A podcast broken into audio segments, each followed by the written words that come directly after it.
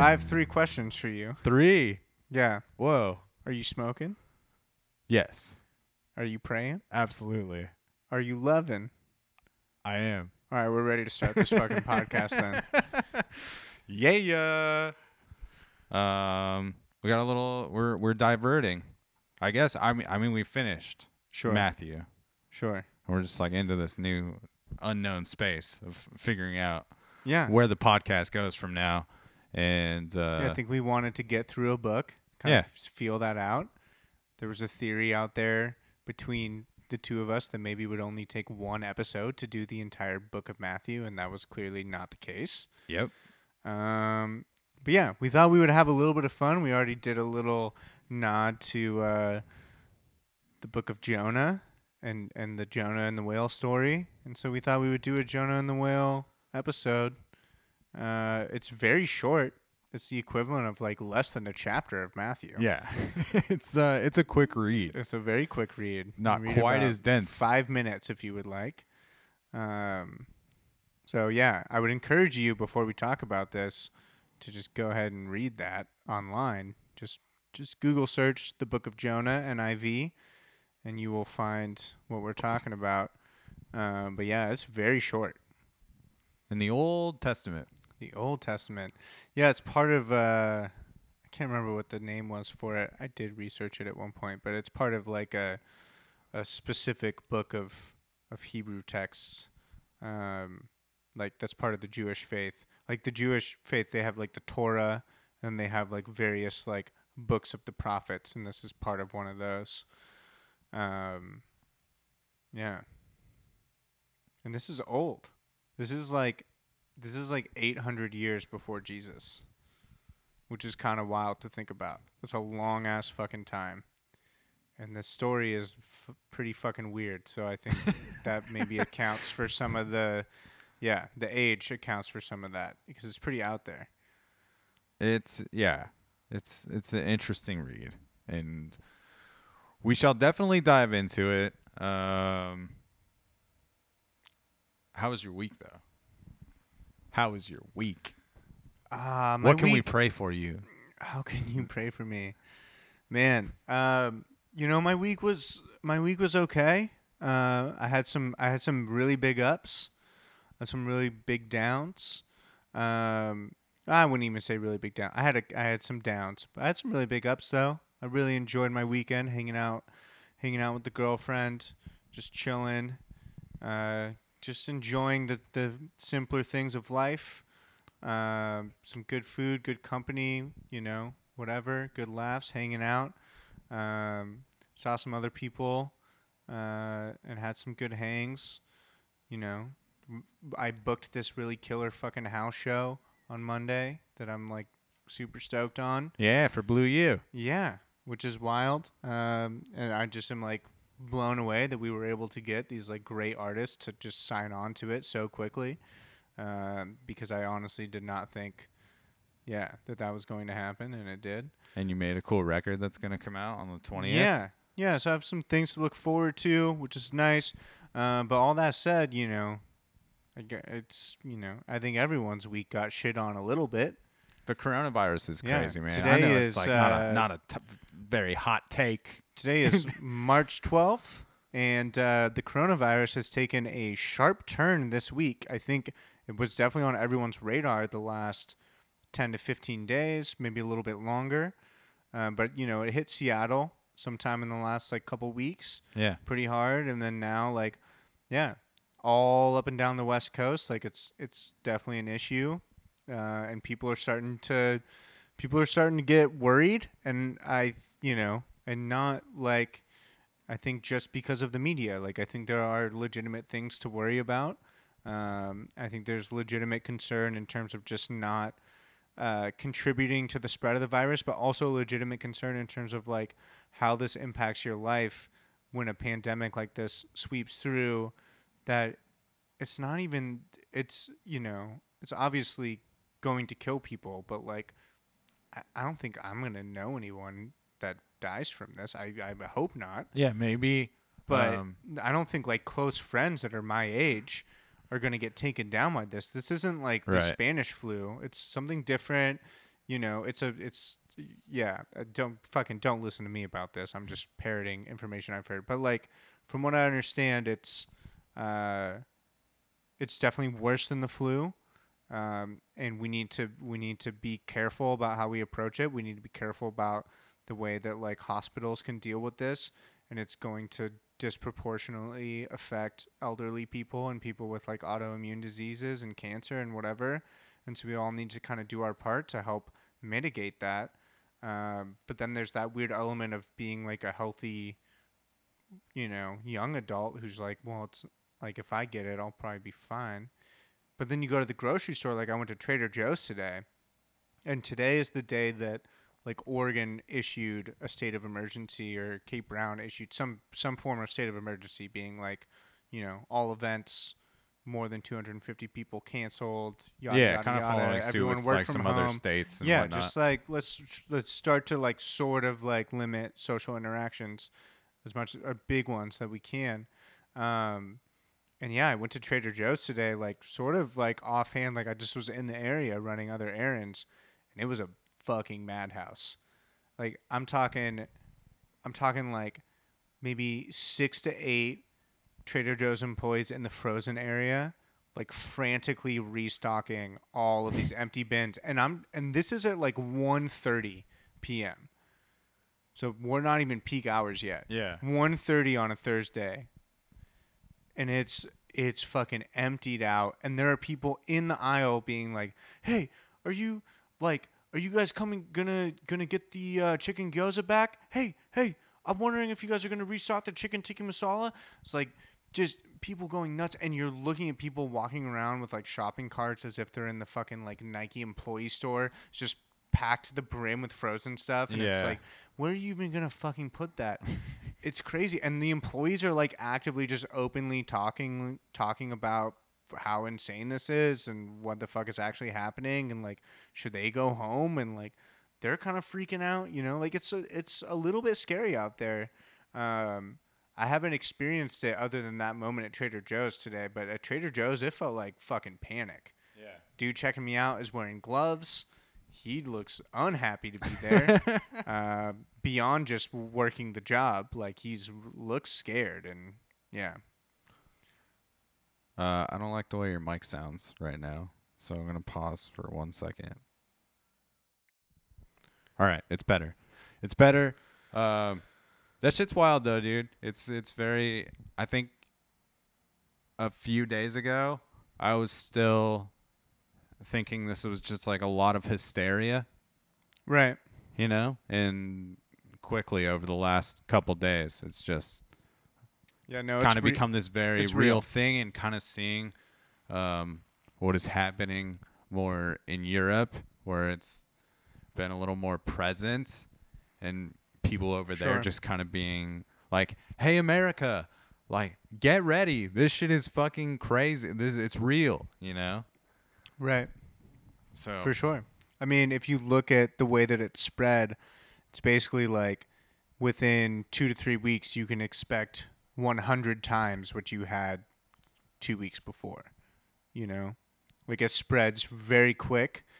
Um, so yeah, it's like one week you're laughing about it, one week you're sweating about it, and then one week it's fucking quarantine time. Yeah, So we're like just- we're sort of in that moment right now where it's like, are we in the next two weeks? Are we going to be kind of quarantined in our homes, or n- maybe not quarantined in the sense of like northern Italy or some of these other places, but quarantine in the sense of like, I mean, shit. Already, like everything is sort of being canceled in terms of like concerts that are larger, and every conference that I was meant to go to for work has been canceled yeah um, which they were all you know meant to take place like in the in either last week or in in the next couple weeks but you're most likely canceling vacations that Yeah. you have because you don't even know what's going to be open right you know? And it's yeah. It would Every- be sucked to everybody- be stuck somewhere.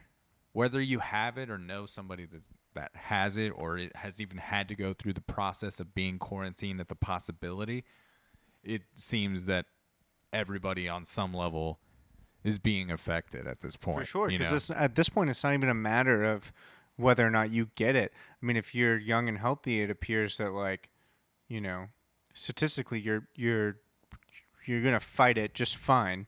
Um, and you probably won't even need to go to the hospital. But it's the way that it's affecting the world around us. I mean, shit is shutting down. And we live we live close to a place that has some of the highest population of it. For sure. Like Washington And has, has also, a high amount of like, cases. Portland just has like a very large number of like service workers. Like there's so many. I mean, I guess it's no different from any other city, but there's just Yeah. so many like fucking coffee shops, bars, restaurants like that are very popular that are so dependent on this money. And uh yeah, if they just lose 2 to 4 weeks of like incoming traffic, it's kind of devastating mostly to the people that work there. Like right. All their hours get cut and they just don't make money for 4 weeks. Yeah. I think that's a real fair a real fear for a lot of people that I know right now like yeah, and that's shitty. It's not even about like whether or not they get the virus. It's just like well, the measures that we have to take to deal with the virus are going to have huge effects on everybody. Right. Just I mean, it's already affected me. My office is already shut down. Yeah, I Yeah. mean, even at the bakery that I run, we see like today was equivalent of a Portland snow day almost with the how slow it was at work. Just quiet. Can go maybe an hour without Right. having anybody walk in, or maybe you just see a couple people and just seeing people cancel, having to cancel parties because they're not, you know, like the space they were going to have the party is saying we're shutting down, you Right. know, or or whatever. So Right. it's it's wild to see that, and you and I are you know pretty intertwined into the music community here. So to see the amount of people um, that we know that are out on tour and just saying, hey, like we're we're calling it now, Dude, You know, so we're, fi- many- we're five days into this tour, and So we're many tours just got home. canceled today. Yeah. Well, I mean, anything over 250 people. So Right. I mean, that's Right. for a even a moderately successful band is maybe playing just a three to 500 room every night. Yeah. Like they're dependent on that Dude, to feed their family. Even they're paying playing like a 75 100 person room, you know, on tour, but like those venues are still shutting down too. right. Yeah, they're under the 250 threshold, but they're like, well, I mean, we better be safe than sorry. It's not good for people to for 100 people to be shoulder to shoulder together, so we'll just not have our shows. Right. And it's just also who is going to go to a show. Like, are you? What do, What do you feel tonight? I I thought if we weren't doing this tonight, I might have gone to a show tonight. Is that? Do you think Hmm. that's wild? Like, I almost went to if if we would have gone to, like, I would've gone Alberta to Street Pub. to see Isabel play tonight. Yeah, but no, I would have done the same because it's a smaller gathering. You know. But it's stupid too. It's not paying attention to what people Sure. are saying. Sure. But I dude, would've there's so thought much about it, though. but the problem is is there's a lot of conflicting information out there. And sure. even like on the expert side, I mean there are experts who are saying like no, like you know, you don't need to fully socially quarantine. Yeah, should you limit travel maybe? Should you not go to like large gatherings probably? Uh, those are being canceled anyway. The other stuff, you know, it's probably fine. But and yeah, and then there's the other side of people being like, just everyone just quarantine until until it dies down. But that's just not really like a, a feasible option. You- So it's this weird it's this weird play of like, well, we all still have life to live, um, and things that we want to do or need to do or whatever, and like what do we how do we prioritize what and what do we know is like safe to go to and I don't know, it's all uncharted ground for all of us. Yeah, like as of now, I'm I'm gonna keep playing hockey until they say the rink is shut down. Right.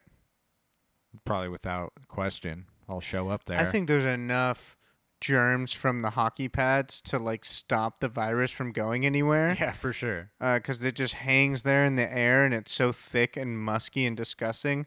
I think that probably kills the virus before it ever has a chance to get to you. I think that so the hockey rinks will be fine. yeah, it's just uh, but you know that's also a place where a, quite a few people gather w- for youth hockey games. Sure. You know, so it's just will it be dependent upon them canceling youth hockey if they'll Right. keep letting the I mean, adult leagues go Yeah, on? I'm c- so it's obviously interesting. I'm kidding, I, yeah, of and course. it's You're very likely that your hockey shit will get shut down Yeah. at some point. I mean, as of now, they've kind of decided that it's not a risk to let us keep playing hockey, and that's I'm I'm very happy about I think that. the biggest takeaway that that I've taken from listening to some experts on this or reading experts on this, um, and by experts I mean people who are literally doctors that study and dedicate their time to infectious disease. So like actual experts. Um, I think one is that um, you know we all need to be very cautious, but obviously for this younger crowd like you should go ahead and alleviate the fear that like this is going to kill you it's very likely not going to kill you you you will it's likely that you will get it it's unlikely that it's going to kill you but uh, it is going to affect your life in a pretty meaningful way shit is going to get shut down and it's going it's going to be probably like a few months like we're sort of just at the beginning of this um, and it's gonna be a little bit of a ride. I mean, this hit China in like late December, and China's sort of just getting shit sorted out now. So uh, yeah, we've got to. I think people just need to prepare for that. That like It's, it's- not going it's to be a quick fix. it's not gonna be a quick fix. It's likely gonna start to affect your life more. Um, and yeah, I mean, fuck, it's just shitty in the U.S. It's like if you're, if you work at a restaurant or a coffee shop or a bar, um, if you're a full time musician, Yeah, if your income is based on social gatherings, yeah, yeah, this is a pretty hard hit, and I I am personally very curious like how I can help uh, support those communities, while and I think other people are too, which is Um, nice. I think people are. It's. int- I've seen some stuff online, and like I know I'm very cognizant of that, just because I have lots of friends in that area, For sure. and I and I want to figure out a way that I can help contribute to that. I mean, for Even artists, if it's, just nice. like straight up fucking money to a friend who needs it. Like yeah. I'm here for that too. So yeah, Yeah, I guess with artists it's nice because if you want to support, you can usually purchase something from them or you know Right. maybe overpay for it. But like this is a great time to or buy like one or one something. cool idea I heard was like think of like a restaurant that you like, like just buy like a big gift card from them. Yeah, You know, because like they need that just like straight up cash. Restaurants a pretty much are operating off of like a pretty thin margin for their food. So yeah, you throw them forty bucks on a gift card that you know you're gonna use on a date night or whatever. Um, that's something and you can do use- online, and you so use it, you can do it to online it. exactly, and then you do it in the future, and like you did, you sort of did your so- your you f- you're gonna fulfill a, prof- a prophecy of uh, going out to dinner at Grosser or whatever the fuck. No, but I thought that was a really great idea. Of like, is this is a way idea. you can impact this business and just that you love and give them money. That it's going to be like super helpful because it's just it's straight cash right now right. and they're not they're operating on thin margins so they didn't have to give you anything for that they just take it and then like they'll take the hit later but right now they need the money um and yeah i think the i'm trying to figure out the way that i can support like other musicians and service industry people I mean, yeah, the gift card is a great idea. Obviously, with the musicians, it's buying merch. Like if you if you've ever been thinking about buying a T-shirt of a band that you like, this is the time to for sure So, and this is, I mean, obviously it affects the bigger label artists as well, and like maybe in, in in different ways, obviously. But right for those independent artists, you know, that are really yeah they don't have much to fall back on or themselves on those shows every night, you know, and and those merch sales, like, yeah, I think this is the time to buy a record or buy a T-shirt, and Right. uh, yeah, it's it's like also how do you support the the other storefront businesses because it's all it's everyone that's in a brick and mortar situation Yeah. will be affected by this. And also, you know? like the idea of the gift card is very is very nice, and and thoughtful, but that's the that helps the restaurant owner. Essentially, you know, Right. Like it helps the restaurant stay in business. It doesn't help anyone who's a waiter or waitress or bartender or whatever. yeah, there's that- no tip on that gift No. card right now. They don't. They're not seeing any of that, so it doesn't help all of those workers. I mean, I'm cutting staff, dude. I'm my my schedule. Yeah, you're cutting hours. My, you know, today we learned, and maybe yesterday it started a bit, but today we learned that business is very much affected, and that my schedule for next week looks much differently than it normally would, especially Right. because our our businesses continue to grow and stuff. So it's it's crazy to make like a a bare bones schedule for the uh, just a random weekend. You know, for like a Friday and Saturday, which is normally like crazy with foot traffic and just kind of saying, "Oh, now we're just gonna have like three people work all day or whatever." You Right. know, it's wild to see it. yeah. So, Well, it's a crazy, uncertain world out there, no doubt. And uh, so stay in and listen to Bible buds. yeah, right. Got uh, all kinds of episodes on dude. Matthew for you. Like, I don't know. That's It's- just yeah, like it's- the move is like to stay in if it's possible. I I'm just grateful that like, like I feel so fortunate that I have a house full of instruments and books and so many records.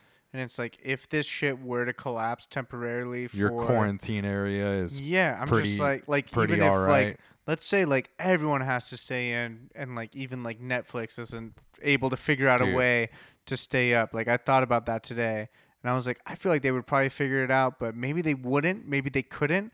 And I'm just like even then if I couldn't like stream shit on the internet, like I still have so much entertainment here in the house. And I feel very fortunate for that. Yeah. I just wonder what that. Oh, that was a good voice cracking for everybody right there. That was a nice crack of the voice. Um, I'm just so nervous about The the man. virus. Got so excited about the virus. I just wonder what that even like looks like though. If we do all go into some sort of quarantine, is there some patrolling vehicles Yeah. out there making sure no one's out on the I streets? seriously and doubt it in know, how Portland. do- like, how does that even? I doubt it in Portland. yeah. Yeah. Well, it's crazy. It is It's, uh, crazy. it's 2020, man. It's a wild, it's a wild ride here. The first, the first part of this year, which is. uh Do you think it's because we started Bible Buds? is this a sign? I saw a meme today that was basically just like it's because someone started playing Jumanji. The Jumanji one is so at the beginning good, of the year, and It's it's, like, like- yo, you just need to finish your Yeah, game, For God damn whoever it. started this game, please finish. That was my favorite thing I saw today, Same, for sure. Same. That's No, the I'm only good thing shared that, that like comes out of this is the the memes are amazing. The memes are They're fantastic. obviously really good. Um, yeah, but it has quickly become a, a serious thing, and yeah, it is. just seeing Yeah. more, more and more things affected has been very interesting. Yeah, and we're just like at the very beginning of it, right. supposedly. So, yeah, man, Yeah, and that's where we're at. That's where we're at. Uh, speaking of precarious situations, should we talk about this Jonah and the whale story? Oh yeah, absolutely. okay. It is a precarious situation this young So, man finds himself in. We got into this because there's a part in Matthew, and I'm sorry, I, I am unprepared and don't have this pulled up, but there's a part in Matthew I where was thinking Jesus about it earlier too. Jesus says, uh, you know, some kind of prophecy about you, you you will be just like Jonah or something. yeah, if you act this way, or Yeah, something. you will. Yeah. Um. I think it's episode three. Yeah. I'm serious. It is. It happened in I'm my gonna house. while we're talking, I'm just gonna do a quick search and see if I can maybe find it. But I have a weird memory for things. It's episode three. I just know that we recorded at my house, and it was the last one, and it was the the day I came from the airport. you're right. it was That the the only right. time we sat at the table at my house, and that's when it that's when it happened. Okay, here's a quick. All I googled was Matthew Jonah reference, and I got in the Gospel of Matthew, Jesus makes a reference to Jonah when he is asked for a sign by some of the scribes and the Pharisees. For as Jonah was three days and three nights in the belly of a huge fish, so the Son of Man will be three days and three nights in the heart of the earth. And I don't Uh, even know that it was that reference It really, I don't think that that was quite it. because I thought it was more of like He says, here it you is. act He, like he said to them, The sinful people of this day look for something special to see. There will be nothing special to see but the powerful works of the early preacher Jonah. Uh, yeah, he does tell about Matthew in in chapter twelve. I feel like maybe we glossed over it. Um, or Matthew tells about Jonah rather in chapter twelve. Yeah, I don't know, man. He comes up, but he came up. We were interested in this story. You were you were asking me what what does this reference to Jonah really mean, and I was like, I don't know, man. I just know that he got swallowed by a whale because this is sort of like a interesting like little Bible story for like kids. I don't know what how the fuck they're spinning it. Um, because when I make it read, it's a a short child? story. It's a short four story. chapters, Four, short, chapters. four short chapters. I mean, it's too. like, dude, if you can read like an article on HuffPost, this is the equivalent of reading the first like quarter. is HuffPost like a relevant thing still? I don't fucking know. Oh, I was just thinking of some like was- sort of I just thought that whatever like that reference was interesting to me, and I was like, "Does HuffPost is that a thing still?" you think coronavirus took it down or No, I just didn't know people were still looking at things on HuffPost. I I actually thought- it is a weird reference because I haven't seen anything I- from HuffPost that's what in I'm saying. fucking forever. I just felt like at a, at a certain point, maybe a few years ago, at least people called bullshit on that and stopped caring. oh shit. So, yeah. but Weird reference. anyway, It's like reading someone's op-ed on Medium. You know, it's short. It's very it's, short. It's very short. I just read it in five minutes. yeah, before we started next to me. Yeah, doing this podcast. So it's very short. why don't you? uh Can you give us like the crash course? Yeah, on, on the story. Sure. So the crash course is that, uh, and again, this is about 800 years before Jesus is born, um, and there's just been so, like there's some political turmoil happening in the area, um, and there's this guy named Jonah, and he's a he's a prophet, um, and and the story begins with God telling Jonah like you need to go to this specific city because it's you know full of sin or whatever. You need to like go be a prophet in this city. And jonah doesn't have in the at least in the bible like he doesn't have a verbal response to that. He just physically is like no i'm gonna run away from that. Yeah, i'm gonna go to this other city. He's not And ready for it. in that process of, of going to that other city he like g- he goes he gets on this boat um and it's a boat of like you know lots of different people from lots of different places lots of different religions whatever. And he sort of states his purpose as he gets on the boat as like yeah i'm running away from this thing. Um you know i'm a hebrew running away from like my god calling me to do this thing whatever. Um and then in very like New Testament fashion, they're on the boat. There's a fucking God sends a big storm, and Jonah's fucking snoozing in the in the lower levels of the boat. yeah, just un- While fucking everyone else is like throwing their gear off of the boat, trying to lighten it up. They're worried that the storm's gonna take him down, and Jonah's just like chilling. Jesus would have been proud of him in that moment. Yeah, he would have He would have said, "You are a man of much faith." so much faith that you sleep through this fucking coronavirus pandemic. um, no, yeah. So so the crew finally catches up with Jonah and is like, "All right, we're we're trying to figure out what's responsible for this." And the way that they do that is they basically draw straws as a crew. Um, so the term in the Bible, I think, is cast their lots, uh, which means like roll the dice, like draw straws, like through some random thing, like someone gets the short straw, and then you. Exp- so Jonah gets the short straw, and so they're like, explain yourself, or just explain why this is happening, whatever. And Jonah's like, you know what? He, I mean, he's a prophet. He's fucking clearly a homie. He just owns it immediately and is like, you know what? It's all me. God told me to do this thing, and I'm I I, ran didn't away. fucking do it. I ran away And from now- my calling. And now it's fucking going down. And so he says, "Throw, just throw me over, throw me over the boat, and that will solve the problem." But this crew, I mean, they're normal people, and they're like, "Well, that's insane. Yeah, we don't wanna be not gonna- responsible for this. We're not gonna do death." that." So they do a bunch of other stuff to try to figure out like another way. It's not working. Situation is getting dire, and so finally. The crew does turn on Jonah, and I mean Jonah did say initially, like, "Do he this." welcomed it. He welcomed it, and then he gets it. The crew finally they tried other things, it didn't work, and finally they grab him, they throw him over the edge.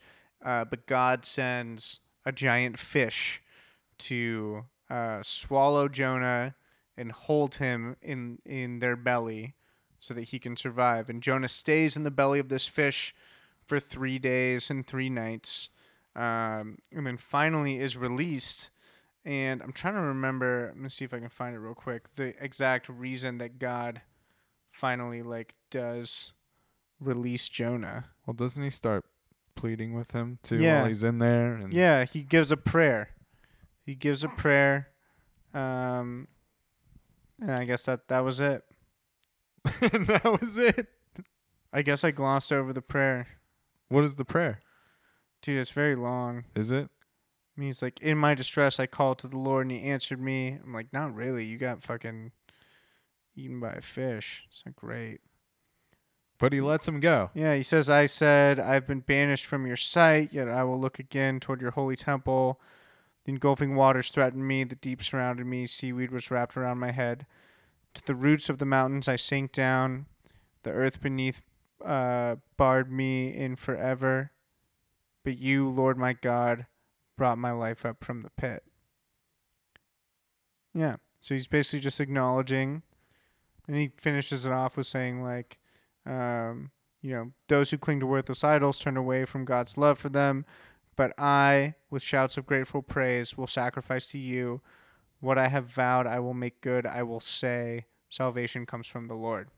So, like, his final plea is basically just being like, I, I'm going to carry the good word Yeah. that you're. I'm not know. going to run away from Yeah. uh, what you're trying to uh, guide me towards. I guess, yeah. So then God sends the fish.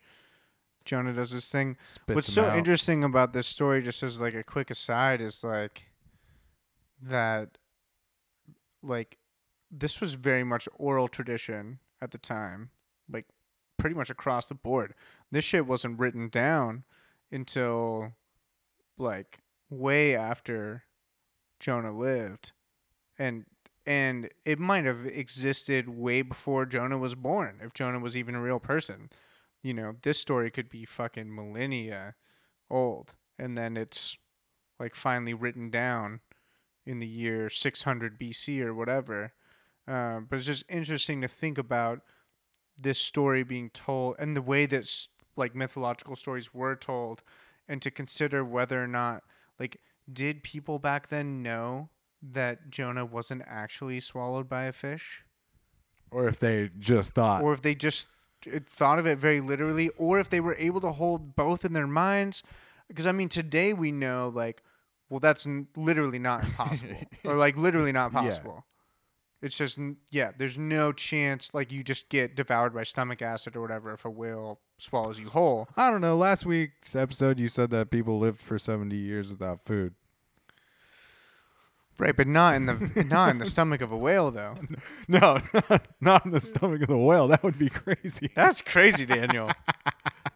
you're talking, you're spinning nonsense over there. No, but that is a Check your sources. That is an interesting thing to keep in mind, like when reading this. That's what this is. This is this is uh finally someone wrote down an oral tradition and and for I mean I just think of how many like children sat in a village listening to you know an elder or whatever tell this story of Jonah and the whale. And they sit there and they think wow I mean not that different than me in Bible study I guess but Or a any- little bit different in this they lived in such a different world you know? The world was so much smaller. My world was way bigger and so like even as a fucking 10 year old or 8 year old or whatever i could sit there and be like i don't know i don't know that doesn't sound that like i know a little bit about whales like as a fucking kid somewhere in the like Middle East or whatever, like just being told this story. I don't know, man. Even as an adult, I'm just I'm curious. Like, did they did they know that this was not this is clearly not meant to be an actual uh historical account. Yeah, this is meant to f- be It's a fairy tale. it's a fairy tale. And there's a message behind it. There's a deeper truth underneath it. But it's very clear that like but it's just interesting that like even that was was potentially lost on people Right. or maybe it wasn't. Maybe people back then because they were so much less distracted by the bullshit of our life, they knew that this wasn't a fucking real story and they were just like, yeah, myths. It like maybe they all just understood that. And it and religion has turned into this weird thing since then. I don't know. It's just an interesting thought. For It's sure, because it, like you're saying, even as a kid, when you're going to school and you start getting those fairy tales dropped on you, like the big bad wolf and the three little pigs and shit, you know that this, this is not real shit. Right. You know, there's no big bad wolf living in you know in a house and and shit, and you know, you can just identify that it's fairy Right. tale. You get it. Yeah, and maybe people did do that back then, and it would be weird that today there are Bible studies being taught where children are sitting in a room believing that this is actually true. Yeah, it's it's it's a little mind-boggling for sure, and hard to. uh As is everything with this this book, like For sure. with the Bible of Well, yeah, how we'll- old it is. We'll get into it. So, I mean, so the rest of the story is basically after Jonah gets spit out from the whale, he's like, cool, well, I'm obviously going to that city. It's called Nineveh. And he's like, I'm, I'm going to go to that city and I'm going to do what God asked, which is like to spread the good word. yeah, he's not uh, fucking around this time. He's going there. And he goes and he basically single handedly saves this city from the angry wrath of Old Testament God, like sending some kind of fucking plague or storm or coronavirus or whatever into this saves city. him from. He flips all wickedness. He flips it, and God at the end is basically just like, well, uh, you know, I saw that they turned away from their evil ways, relented, and did not bring on them the destruction that was threatened. And like that was that. It's like Yeah. again, the story is very short. It, it's very short. It's like just a few words, and so that's what happens next. Um, and then this last part is the the final part of the story because I feel like it could have just ended there, and you're like, oh, it's an interesting allegory. This man who like chose not to follow God's will, got sort of punished for it, and then like somehow figured it out. God saved him many ways, and then he did the will of God, Right. and it was good, and like he was like he wasn't rewarded for it, but like others were benefited from it. But then it goes on, and this last part is the part that's really like interesting, which is that Jonah is like upset yeah, dude, he's all with mad. God for saving the city that he went to go save that God instructed him to go preach to. Is I'm very confused after God shows him compassion and saves him from the storm that he Yeah. put him in the middle of and like saves him from the whale Right. and then he's upset. Yeah, for saving this town. This city. It's a city. I mean, they say like hundreds of thousands of people. 120,000 people. So and God just keeps asking, yeah, like is it is it right for you to be angry? Um but I'm trying to understand what the fuck Jonah's anger Is about is about. Like I, I just don't I didn't quite under it was a weird part, a weird pivot in the like story. what did what did what did he want the result to be right, of like him went there preaching the God, good word? Yeah. Did he want to just like get to say it righteously and be like, "You guys are fucking doing this wrong, and you're all gonna die in the storm be- because of it"? And he got to be like the Right. righteous one, and and then after he flips the wickedness, and everybody is So I'm uh, saying what in were the what good. were his he, intentions? Did he like not feel as important after it worked? And he's he's no longer to the me, I'm like, that's the ultimate importance. God fucking comes down and tells you, He "Yo, I'm gonna the calling. destroy this city unless you go there and turn it around," and then you go and turn it around, and God saves the city, and then you get pissed about it. I just don't understand that. Yeah. But I think I don't know. There's something to do with the actual struggle, right? That Jonah's been through, which is he ran away from the calling, and then uh, went through this huge fucking ordeal of being in the belly of a fish, and then God saved him, and so he's grateful for that. But it's still But like was he only grateful because he was in that desperate moment? right, Is that the like? right. the That's I think that's the whole that's the whole thing is like you can have well I, I think one interpretation is like maybe you can have like life uh transforming things happen to you but they don't actually transform you Well, I mean, he gets into uh, when he when he talks about the leaf. He uh, yeah i feel like god has something to say in that allegory because God gives him the leaf, and then it starts uh, to to give him shade from Yeah. where he's at. yeah this like is the end of the story Super hot temperatures, and he gives him this giant leaf, and he's super grateful for the leaf, and then overnight the leaf welts and and starts rotting, and then Jonah's like left out in the sun again, and then he's mad at the leaf, like he's upset now right. that this leaf is not doing its job. And and God drops on him that like why are you why are you mad at the leaf? You you paid it no attention you didn't tend to yeah it you didn't tend to you it you did nothing to help it grow Right. So, in the whole leaf section, sort of brought things to focus for me, where I was like, maybe this is about like integrating was knowledge about weed? from like a strong edible trip or mushrooms.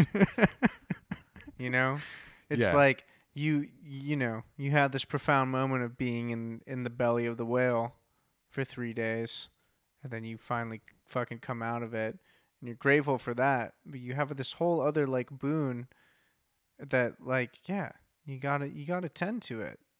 I don't know. Yeah it's just interesting. I i get that part like that saying of you know you have to like tend to the things that you want to grow but it is like what is this correlation?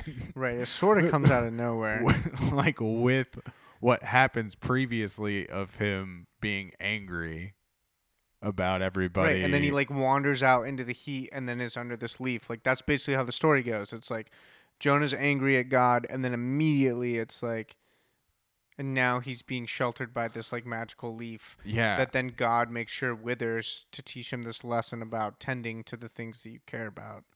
Yeah but what does he not care about by being angry at god for not bringing the storm? Right. Is the que- still the question i have in this situation I'm right there with you. I so please send us your, uh, clearly your comments this, this. this story is, uh, you know, it's uh, clearly would be referenced in the New Testament because Jonah's in in the belly of the whale for three days and three nights, and then rises again through the grace of God or whatever. So there's an obvious, you know, correlation to Jesus and the resurrection there, but um, yeah, the rest of the story is, and again, I this sort of what I was talking about before with like just the fact that this was very likely born out of like long oral tradition and is a very old story, you know, so old that like it's, you know, it's it's pretty far removed from even Jesus's time, which is super far removed from us. So like we're this is going way far back, maybe a thousand years before Jesus. Um, yeah, I don't know. I think it's just hard to understand, like translated into a language uh, that's so far removed from that time and culturally so different. And like, I don't know, how can you really? I don't think you can really understand something like this unless you do all of this auxiliary research of like trying to understand. Um, people go to school for this shit, right? right And this is why th- I think people look down on like um, or not look not everyone, but like some people look down on like a religious institution of like you know where people go get like a master's of like theology or divinity or whatever. It's like no, this is like what they're studying. Is they're trying to The get to like all, all of of the deeper truths. They're trying to understand the context because when you and me with no context read this story, we get to chapter 4 and we go, "Uh, what the fuck is happening here?" And that we have no tools to decipher it. And so you you sort of need and of course we wouldn't be able to decipher it because the mm-hmm. story is so old and it's and it's been translated so many ways and it's like you have to get back to the like thing that's closest to the original and understand all the historical context and like understand what all of those actual like Hebrew words were and what they meant at the time in order to like actually get what the fuck the story is trying to say. For sure. I mean, all I can pull from it at this point is that it's some self like righteous bullshit, and he doesn't understand why these people were able to be so wicked for so long and so shitty, and then just because he tells them the good word, they all flip, and then God shows His good grace and doesn't, you know, bring the destruction He promised and he's somehow upset and doesn't understand the transformation process, Sure. the getting in line thing. When they got in line, and it's just like, yo, dude, you didn't get in line right away either. Maybe you weren't doing evil shit, right. but you, you, also ran didn't away get in line. from your your calling to to stop Right. this even sooner. You could have Yeah, you could have we could have done on- without these six nights that you were in this fucking whale or whatever, you know? Yeah, you shouldn't piss on the people who just like came to it immediately, And even if th- everything leading up to that was, you know, n- not what you see fit for a person. Yeah, and then you're not you're not doing the work yourself of showing the compassion and understanding for others the way it was shown for you. Yeah, So, yeah. I think that that's a good. I mean, I think that's a good way to interpret it, especially considering the way that it ends. it's Is- just all thrown in there. Yeah, well, so the whole plant thing is like one of those things where I'm talking about with the translation, where it's just like, how the fuck are we really supposed to understand that without all of the context of what that really means? But it's pretty clear at the end when, you know, the Lord is quoted as saying, uh, "And should I not have concern for the great city of Nineveh, in which there are more than 120,000 people who cannot tell their right hand from their left, and also many animals?" And that's how it ends, which Yeah. is so funny. So apparently God is a vegan, but Jesus is not. um, but I think that's a clearly like very uh, parallel to that story that Jesus is talking about about just like getting in line and like not being upset about people who get in line, you know, ahead of you or behind you or whatever. yeah, and giving people Um, the opportunity to Yeah, just do what they can with what they've been given. as well, Yeah. allowing that change in space to to take place and and the judgment thing obviously. Right. All of that Right. shit's wrapped up in in all of that. Yeah. Throwing stones. Yeah. Don't be doing that. grind that fool Jonah up into a powder. Yeah, Jonah, I gotta say, uh, Jonah sounds like sort of a shitty prophet. Uh, and I think that's an interesting, st- like, the story begins with historically, I mean, I did do a little bit of historical contextual research on this. Historically, like, Jonah was like a legit prophet, uh, part of the Old Testament, and like a prophet for, you know, 30 to 50 years in this region, supposedly before this story happens. And so if you view it through that lens, it's like, so you're 30 years into being a mouthpiece for God, and then God asks this thing of you, and you run away, Yeah. and then you get upset at God for doing the thing that He said He would do if you did your job. Like, it's very interesting. Um, and yeah, I mean, even that alone, just like reading it today, um, I feel like I get something from just that just feeling like, man, people are so fucking complicated. Yeah. People are so complicated. Like, um, yeah, there is there is no just like fucking perfect gold standard person. Like, yeah, even a prophet can have Yeah. flaws and not be perfect, but also And, can like, drop knowledge can too. drop knowledge, but can also be not only just like have flaws, but like be imperfect in the way that they act in the world. And like in this case, you know, Jonah isn't like directly hurting people, but he's also going out of his way to not help them. yeah. And then when he does help them, He gets He's weird about the fact that they get it. help, which is very strange.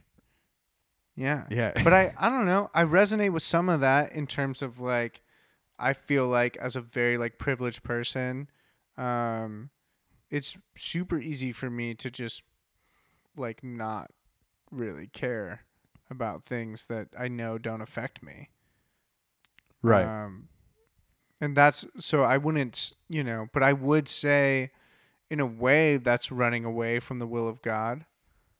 If the will of God is to help others, um, you know, then like I'm not me You're just like serving God in that yeah, way. me just being like, well, I don't really have anything to do with that. Really, I don't want. I don't really want to disrupt my life to deal with that. So like, I just won't. Yeah, it's sort of. It's the same thing as Jonah being told by God to to go, you know, prophesize to this city, and then being like, nah, I'm gonna go sleep on a boat instead. Yeah. I guess you just got to hope that you don't turn away from it when it is like your calling or your, you know, this thing Right. that you should be standing up for or helping out Sure. with or or whatever, Sure. you know? And I think that's a that's an important part of the story too that's very like mythological that I think would be a good sort of kind of nod to to Joseph Campbell is that that's, Joey Cams. that's part of the part of the hero's journey right is you get the call. We've been already talking about that. Yeah, you get the call. And and clearly like Jonah's getting the biggest call and then he doesn't immediately respond to it even He though he wasn't knows ready. he should. Um He wasn't prepared. he wasn't prepared. wasn't doing whatever the it work. was. He wasn't doing the work before. whatever it was. Um, but and he suffered for that because he wanted to answer the call and eventually does, but like because he wasn't ready for it initially, he suffers a great deal, and um, I think that's an interesting, just like mythological construct of like when when life gives you the call, if you're not ready for it or if you can't answer it or you choose not to answer it or whatever, like what's on the other end of that for you is going to be probably not great. yeah. And it doesn't mean that you don't won't have the answer, uh, the opportunity to answer that call in the future. For sure. It doesn't. The phone doesn't necessarily hang up, but like, Suffering can be uh, very sobering. yeah, you might have now. You might you probably weren't ready to answer the call, so now you have to go through another transformation. Is also another way to look at the story. Like Jonah does his own death and resurrection by- Absolutely. by going into the belly of the whale and and then coming out three days later and then is ready to answer the call. but maybe doesn't like that wasn't his whole transformation. No, You know, like, then that didn't make work to him- do. Right. Exactly. I think that's also part of it too. Is that just because you answered like this call and like finished this mission from God, you know, this there there's still room from for growth and it has to continue on. Right. It still doesn't really explain the the anger. no, I mean, I Not think- really. but but I feels do think it's like maybe maybe that's part of it as well. Is that you know this one act and you realizing in this one moment while you're in in the belly of the whale in in despair like that just because you recognize it then doesn't it doesn't transform you forever you know like Right. there's more there's more levels to it right. Always. There's always another another layer, another level. And I feel like people who are um like seem to be super tapped into that um I feel like they seem to understand that really well. Like someone like a like a Ram Dass or someone who has done, you know, dedicated a huge portion of their life to sort of spiritual seeking and and deep knowing of themselves. And the the deeper they know themselves, the more they're full of mystery and wonder and just like oh it just gets it just keeps getting wilder and wilder the deeper you go For sure. and they sort of get you know some people go nut this is another great joey cams understands yeah he says the mystic swims in the same waters that you know the insane or the lunatics drown in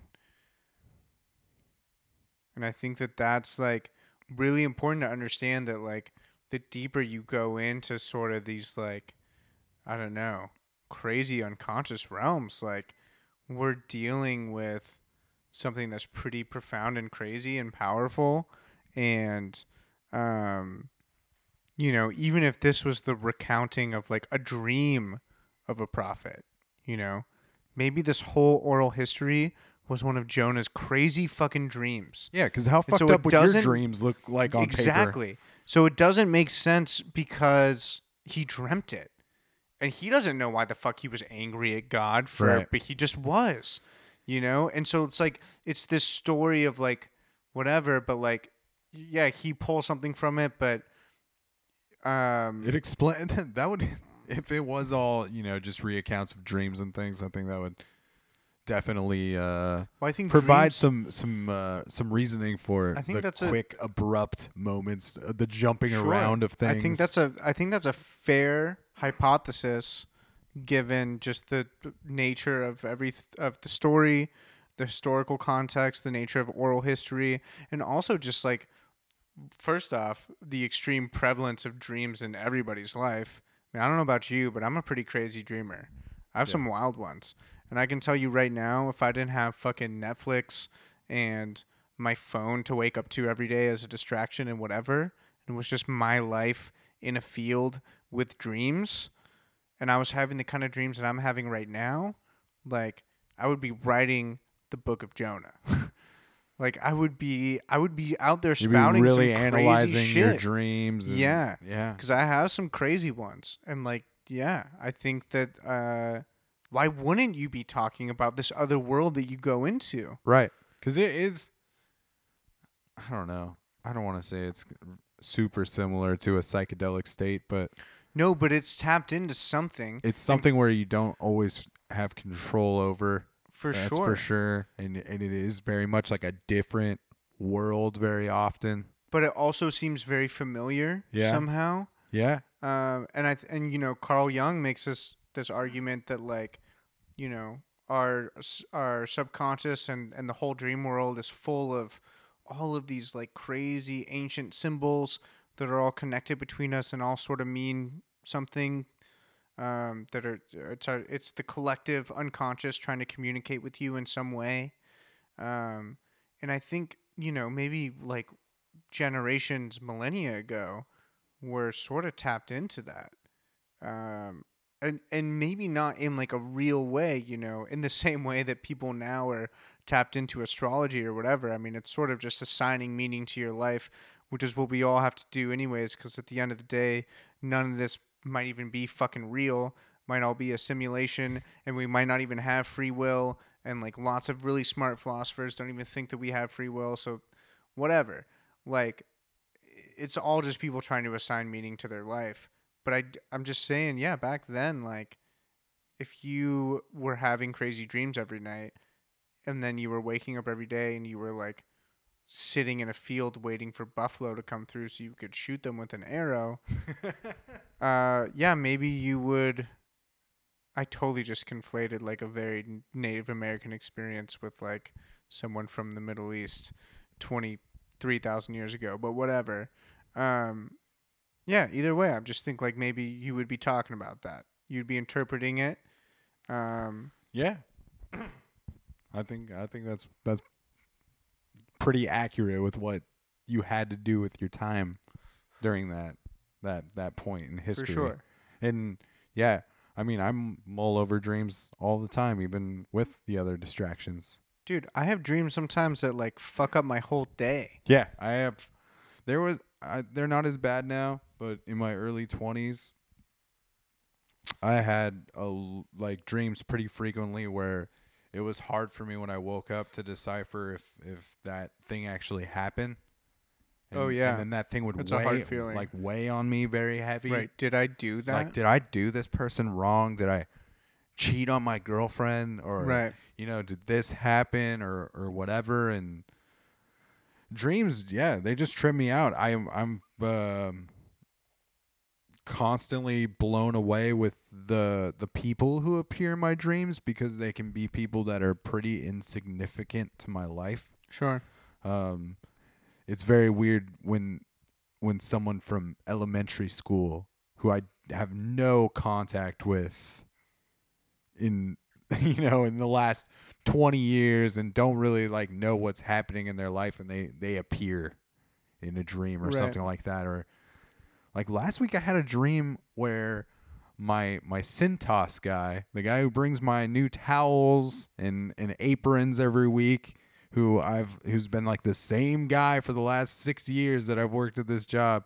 I had this dream where I was cruising around like downtown Portland and he was a homeless man on the street and needed help, but like I had identified him and, and had interactions with him, you know, it, wa- it wasn't like he wasn't the same person. Right. It was just like, whoa, is like, is my Cintas guy reaching out for help in some way yeah, that I don't great beyond that like I don't understand? Like, should I ask Ben if he's okay next time I see him? yeah, is he homeless on the Like- inside? Like, hey man, like, are is everything cool? Like, For sure. Yeah, oh, that- that's it's trippy, just- man. yeah, like things like that will uh will definitely get my my mind going. For and- sure. and I mean, I feel like I've had some. Uh, I feel like I've had some premonitions in dreams.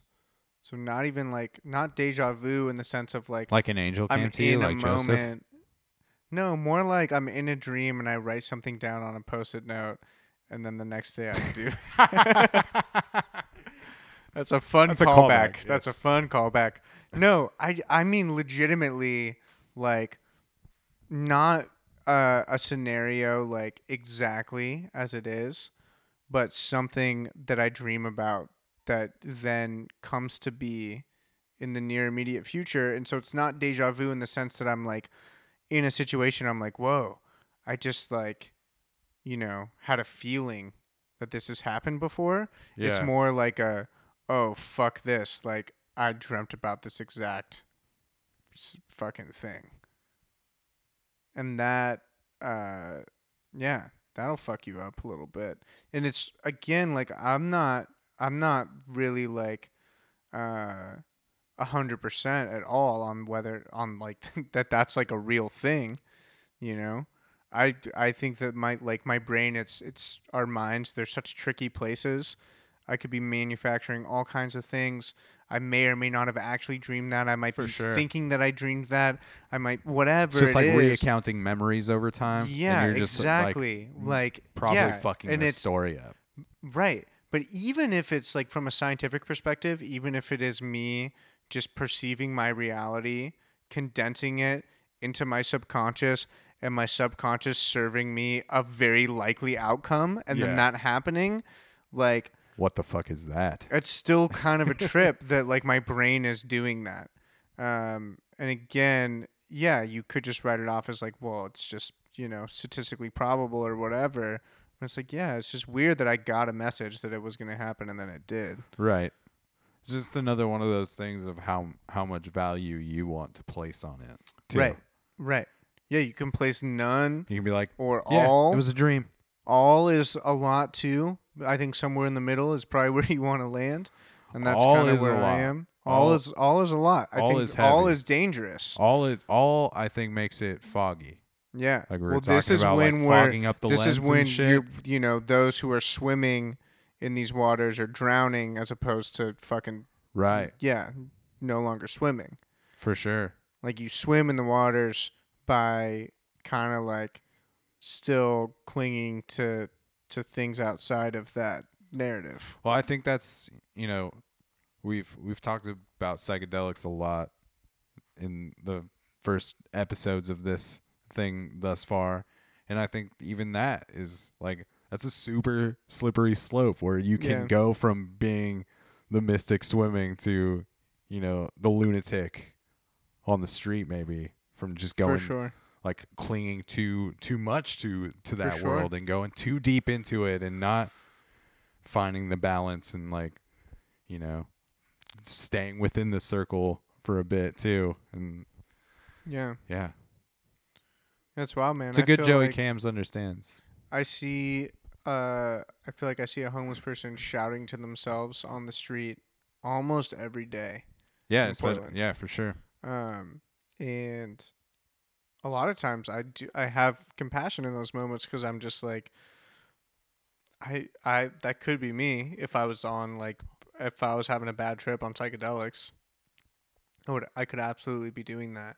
And I just have compassion in the sense of where I'm just like I feel like that's sort of what they're experiencing.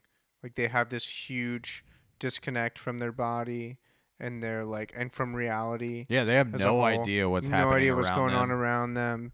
Um and yeah i you know i haven't done exactly that.